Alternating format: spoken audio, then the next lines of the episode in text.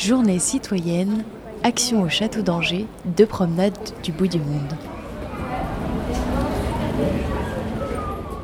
Damien Perdrio, je suis chargé de médiation culturelle au Château d'Angers qui est ravi de participer à la 4e édition des Journées citoyennes qui auront lieu le dimanche 27 mai prochain.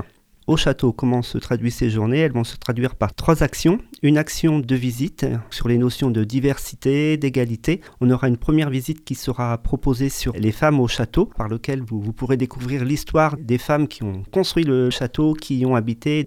Une autre visite sur les échanges culturels du château tout au long de son histoire, de l'Empire plantagenet aux prisonniers marins anglais au XVIIe et XVIIIe. Vincent Milo, directeur de Terre des Sciences.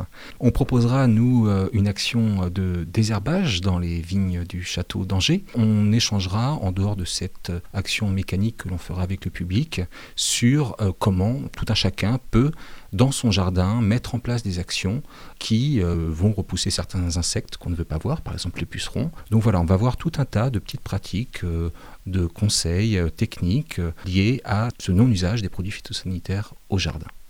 Ilka Faber, je suis responsable du secteur nord-ouest à la direction Parc Jardin et Paysage de la ville d'Angers.